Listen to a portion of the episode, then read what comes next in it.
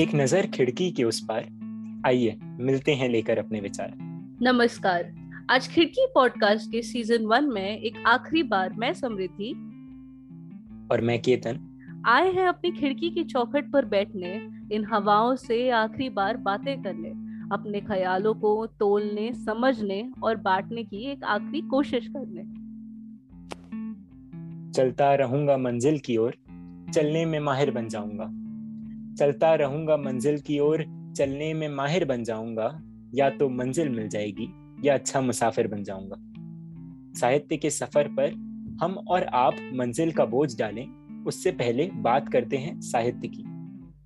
मगर आज हम सिर्फ़ महाकवियों, कहानीकारों, दिग्गजों की बात नहीं करेंगे। हाँ उनका ज़िक्र तो बिल्कुल होगा। पर आज हम रूबरू होंगे हिंदी साहित्य सभा में छुपे कलाकारों से और उनकी कुछ रचनाएँ हम साथ में पढ़ेंगे और वाकिफ होंगे नए दौर के साहित्य से। साहित्य की बात करते हुए मुझे याद आ जाते हैं कई शेर कई गजलें कई लेख। खूबसूरती से अपनी बात कहना और बारीकी से उसे समझा देना इसकी कला केवल लेखकों में बसती है। इन कविताओं ने इलेक्शन जीते हैं युद्ध लड़े हैं जागरूकता फैलाई है सत्ता के विरोध में आवाज़ बनी है। अमन का परचम भी लहराया है असल में हम देखें तो हमारी रग रग में साहित्य है। ऐसे में यह मानना गलत है कि कविताओं, कहानियों की पहचान केवल मनोरंजन तक सीमित है। अब बिना किसी देरी के आज की पहली कविता से शुरुआत करते हैं। हिंदी साहित्य सभा की डिम्पल ने अपनी कविता में बहुत खूबी से इंसान के संघर्ष और सफलता के बीच के जोड़ को दर्शाया है। और फिर जिगर मुरादाबादी साहब भी तो कहते हैं हमको मिटा सके ये जमाने में दम नहीं। हमको मिटा सके ये जमाने में दम नहीं। हमसे जमाना खुद है, जमाने से हम नहीं। इतनी सरलता से न मिलती सफलता। इतनी सरलता से न मिलती सफलता, इसका मिलना जैसे कोई फरिश्ता। चाहे रास्ता हो कांटों भरा, परंतु अपनाना ना रास्ता दूसरा। आएगा एक दिन ऐसा भी सुनहरा जब तेरा चेहरा होगा। खुशियों भरा। लक्ष्य को तो पाना ही है। लोगों के बहकावे में आना नहीं है। चार लोग क्या कहेंगे? इस विचार को तो मन से निकाल देना ही है। मंजिल तो परिश्रमी को मिलनी ही है। कोशिश तो हमको करनी ही है। आएँगे लोग और करेंगे पथ भ्रमण। पर उनसे तो निगाह हटानी ही है। जितनी कठिन यात्रा होगी, उतना अधिक आनंद आएगा। जितनी कठिन यात्रा होगी, उतना अधिक आनंद आएगा। जितनी दुर्लभ साधना होगी, उतना मीठा फल पाएगा। शारीरिक से ज़्यादा मानसिक कसरत होगी। इससे डरना नहीं, लड़ना है। क्योंकि आखिर में इससे सेहत अच्छी होगी। तुम्हारी योग्यता तुम्हारे साथ है। कड़ी मेहनत तुम्हारे हाथ है। कर लो अपने सपने साकार। इन जीने के पलों में चार। ताकि हो जाए तुम्हारा जीवन यादगार। और दस्तक दे खुशियों की बहार, और दस्तक दे खुशियों की बहार। हमने कई बार देखा है कि लोग संघर्ष करते करते सफलता की ओर बढ़ते बढ़ते अक्सर जीवन का एक बुनियादी नियम भूल जाते हैं, जो कि है इंसानियत। असल में किसी इंसान की सबसे बड़ी और सबसे कीमती पूंजी उसकी इंसानियत है, जिसे उसे सफलता के सबसे ऊँचे पायदान पर पहुँचने के बाद भी भूलना नहीं चाहिए। किसी ने खूब कहा है। इंसानियत की रोशनी गुम गई कहाँ? इंसानियत की रोशनी गुम गई कहाँ? साए तो है आदमी के, मगर आदमी कहाँ? पेश करते हैं अगली कविता, जो कि लिखी है हिंदी साहित्य सभा की विधि ने, जिसका शीर्षक है इंसानियत। कभी सीखा था बचपन में, रत्न होते हैं इंसान इस दुनिया के। कभी सीखा था बचपन में, रत्न होते हैं इंसान इस दुनिया के, पर खो बैठे हैं आज ये रत्न अपनी आभा को। क्योंकि भूल चुका है मानस आज इंसानियत के वजूद को। बदल देता ऊपर वाला भी जन्नत के पते को, अगर समझ लेते हम भी इंसान होने के मायने को, इंसान होने के मायने को। जुगनू की तरह खुद जलकर भी, जो करते रोशन जमाने को जुगनू की तरह खुद जलकर भी जो कर दे रोशन जमाने को, जिसका एकमात्र धर्म ही मानवता की भलाई हो। जो समय की रेत पर करता चले शुभ कर्मों को, मिटाता चले बैर भावों को, इंसान कहेंगे हम उसी को, इंसान कहेंगे हम उसी को। जो किसी का भला ना करे तो उसे चोट भी ना पहुँचाए। जो तीर तो चलाए पर परिंदे भी बचा जाए। जो धर्म को माने और धर्मों को छोड़ दे जो धर्म को माने और धर्मों को छोड़ छोड़ दे, जो विनाश के काल में भी निर्माण की कश्ती को तैरा ले जाए, तुम और मैं से बढ़कर जो रखे हम की भावना। तुम और मैं से भड़कर जो रखे हम की भावना, दरिंदगी और हैवानियत को आता हो जिसे मिटाना, जो जानवरों को भी मोहब्बत करने का काय तराना, मनुष्यता को मानवता में बदलने का जो कर दे दर्ज अफसाना। जो जमाने के लिए दर्द को दिल में छुपाकर, मोहब्बत ही लौ को लोगों के दिलों में जगा कर, दिलों से दिलों के फासले मिटाकर, जो जीते दिलों को मिटा दे नफरतों को हाँ इंसान कहेंगे हम उसी को हाँ इंसान कहेंगे हम उसी को। वो कहते हैं ना कि अच्छा बनने और अच्छा होने में बहुत फ़र्क है। इंसान जब दिल से किसी के लिए अपने मन में कड़वाहट या बुरे ख्याल नहीं रखता तब उसके मन में सकारात्मकता और इंसानियत दोनों बसते हैं। लेकिन जब कोई इंसान किसी के लिए अपने मन में नकारात्मकता भर लेता है तो उसका पूरा अंतर्मन काला हो जाता है। आप सोच रहे होंगे कि हमने काले रंग की बात क्यों करी? आपने सुना होगा कि काला रंग शैतान का रंग होता है, इसलिए किसी भी धार्मिक काम में काला रंग कहीं नहीं दिखाई देता। अतः जिसके अंदर इंसानियत का वास नहीं, यकीनन उसका मन काला है। अगली कविता हिंदी साहित्य सभा की मायरा ने लिखी है जिसका शीर्षक है एक रंग नजरअंदाज सा काला। एक रंग नजरअंदाज सा काला। आँखें मूंदी तो अंधेरा कोयले से भी ज़्यादा लगा। हाँ खौफ महसूस मुझे हुआ शायद ख्वाब देखे थे जो मैंने सिमटे रह गए आँखों के उन काले घेरों में। मेरी रंगीन सी दुनिया आज काली हो गई। ज़िंदगी के शतरंज में आज मेरी हार हो गई। हाँ नहीं दिखती अब इन काले बादलों में भी उम्मीद की वो चांदी सी रेखा। एक बार खुद में झाँक कर देख तो जरा। अपनी रूह को पुकार कर आजमा तो जरा। रंग उसका दिख जाएगा।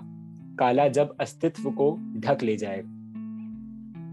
जब कभी हम अपने होने पर निराश होते हैं, अपने मन की कड़वाहट से दूर भागने की कोशिश करते हैं तो अक्सर खुद को अनगिनत सवालों, आरोपों और आत्मचिंतन की ओर ले जाते हैं। ये सवाल एक नए संघर्ष की ओर बढ़ने को प्रेरित करते हैं। संघर्ष, काले रंग से उस आशावादी इंद्रधनुष तक पहुँचने का। संघर्ष अपने अस्तित्व को स्वीकार कर उसे निखारने का। अब भले ही अंत में हम अपने सभी जवाब ढूंढ पाए या नहीं उस काले रंग से तो बाहर आ ही गए हैं। अगली रचना का शीर्षक है घनी बस्तियाँ और सवाल जिसको लिखा है हिंदी साहित्य सभा की समृद्धि घनी बस्तियाँ और सवाल इन नीले बादलों के नीचे इन गहरी बस्तियों के बीच जहाँ गलियाँ हैं ही नहीं वहाँ दूरियाँ कैसी? यहाँ दूरियाँ नहीं है। इतनी भी नहीं कि यहाँ रहने वालों के ख्याल एक दूसरे से मिले ना। यहाँ सबके ख्याल एक जैसे हैं, यहाँ सबके सवाल एक जैसे हैं। इस घने जंगल से बाहर जा पाऊँगा कभी। उन बादलों को ऊँची इमारतों से देख पाऊँगा कभी। क्या ऊंचाई से भी उतनी ही धुंधली दिखती है, जितनी यहाँ मेरे चूल्हे के धुएँ की वजह से दिखती है? सवाल जैसे, क्या इस बंद डिब्बे से बाहर निकलकर खुला मैदान देख पाऊँगा। या फिर, बहुत आसान सा सवाल, क्या कभी इस गरीबी से दूर जा पाऊँगा? मैं भी तो वहीं ही रहती हूँ। मैं भी तो उन्हीं में से हूँ।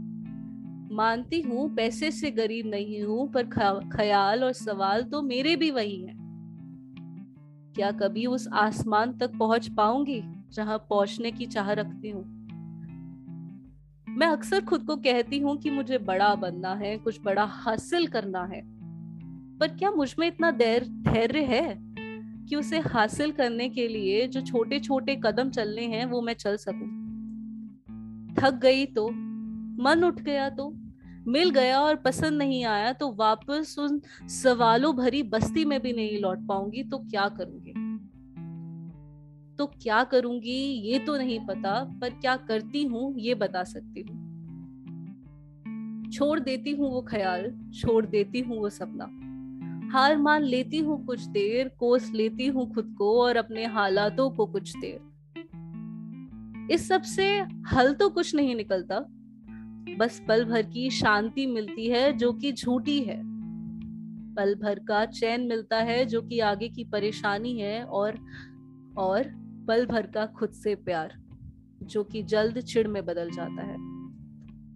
अपने सपनों और ख्यालों के इस चकाचौंध शहर से वापस उन्हीं तंग गलियों में लौटना है। जहाँ सवाल तो बहुत हैं, पर जवाब एक भी नहीं। इमारतों तक और अपने सपनों तक पहुँचने का इंतज़ार है। देखते हैं, ये इंतज़ार कब तक चलेगा? देखते हैं, ये इंतज़ार कब तक चलेगा? आसमान। आसमान तक ही तो पहुँचने की चाह हम सब रखते हैं। हम सब यानी शहर वाले हम, विशेष अधिकार प्राप्त प्रिविलेज लोग, और रोज जीने के संघर्ष करते हुए बस्तियों के लोग। आसमान तो सबके हिस्से में है। बस फ़र्क इतना है कि मैं इस तक जल्दी पहुंचूं या तुम?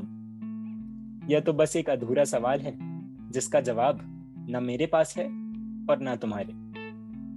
फिर निदा फाजली साहब भी तो कहते हैं हर आदमी में होते हैं दस बीस आदमी। हर आदमी में होते हैं दस बीस आदमी जिसको भी देखना हो कई बार देखना। अगली कविता का शीर्षक है आसमान जो कि हिंदी साहित्य सभा के केतन ने लिखी है। आसमान। कितना गहरा है ये आसमान। कितना गहरा है ये आसमान मैं जानना चाहता हूँ कितना ऊँचा है, कितना बड़ा है, कितना दूर है मुझसे ये आसमान। जवाब की जिज्ञासा में मैं सर उठाता हूँ, आँखें खोलता हूँ और देखता हूँ। कितना बड़ा है ये आसमान? कहाँ तक मुझे ये दिखता है, कहाँ तक मैं अनुमान लगाता हूँ, आखिर कितना बड़ा है ये आसमान?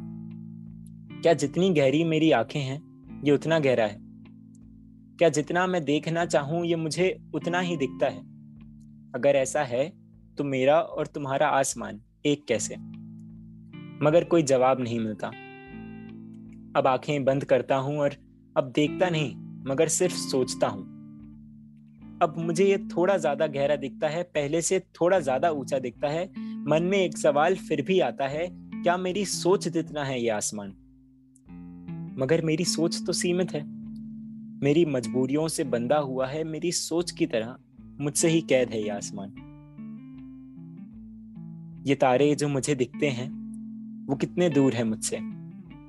ये बादल जो मुझे घेरे हैं, वो कितने बड़े हैं असल में? ये सूर्य की जो गर्मी है, वो कितनी तेज है? ये बारिश की नमी कितनी है? अनंत का कोई अंत नहीं, मगर अनंत की शुरुआत कहाँ है? चलो मान लिया कि मुश्किल है इसकी ऊंचाई को परखना, मगर इस आकाश की शुरुआत कहाँ है? क्या जमी से? क्या जमी से, समंदर से या जहाँ मैं खड़ा हूँ वहाँ से? क्या मैं जितना ऊँचा जाऊँ या आसमान उतना नीचा होता जाता है? कहाँ तक तो नहीं पता, मगर कहाँ से है ये आसमान? अब मुझे झूठा लगता है, मेरे ख्यालों की तरह ही आबाद तो है, मगर क्या सच में आज़ाद है ये आसमान? या इन पंछियों ने इसको घेर लिया है, मेरे सवालों से सीमित है क्या सच में विशाल है ये आसमान? हर सफ़र की शुरुआत में कई सारे आत्मसंदेह और बहुत कम आत्मविश्वास होता है। ऐसा बहुत कम होता है कि किसी चीज़ की शुरुआत में कोई संकोच ना हो। आज की पीढ़ी किसी भी प्रकार के विचार विमर्श के लिए खुली है। चाहे वह एक सामाजिक निषेध हो या किसी मित्र के साथ, जीवन पर एक छोटी सी बातचीत। हमने हर चीज़ पर चर्चा करी। हमारी खिड़की की चौखट पर बैठकर चाय की चुस्की लेकर और नजारों का आनंद लेते हुए। हमारा उद्देश्य हर मुद्दे, विचार, कहानी को आप तक पहुंचाना था। हर चर्चा को मुद्दा बनाना और हर मुद्दे से कुछ बदलाव लाना ही लक्ष्य था। इन तीस एपिसोड्स के सफ़र ने हमें कई यादगार तजुर्बे दिए। हमने कई मुद्दों पर अनुसंधान किया और उनको आप तक आसान और सरल से सरल भाषा में पहुँचाने की कोशिश की। ये पहले पड़ाव का अंत तो है, लेकिन आगे आने वाले कई और पड़ावों का आरंभ है। साफ़ साफ़ कहें तो ये विराम नहीं, अल्प विराम है। आपके निरंतर प्यार के लिए धन्यवाद। आशा करेंगे कि आप आगे आने वाले सीज़न टू को भी इतना ही प्यार देंगे। तब तक के लिए खुश रहे स्वस्थ रहे। धन्यवाद।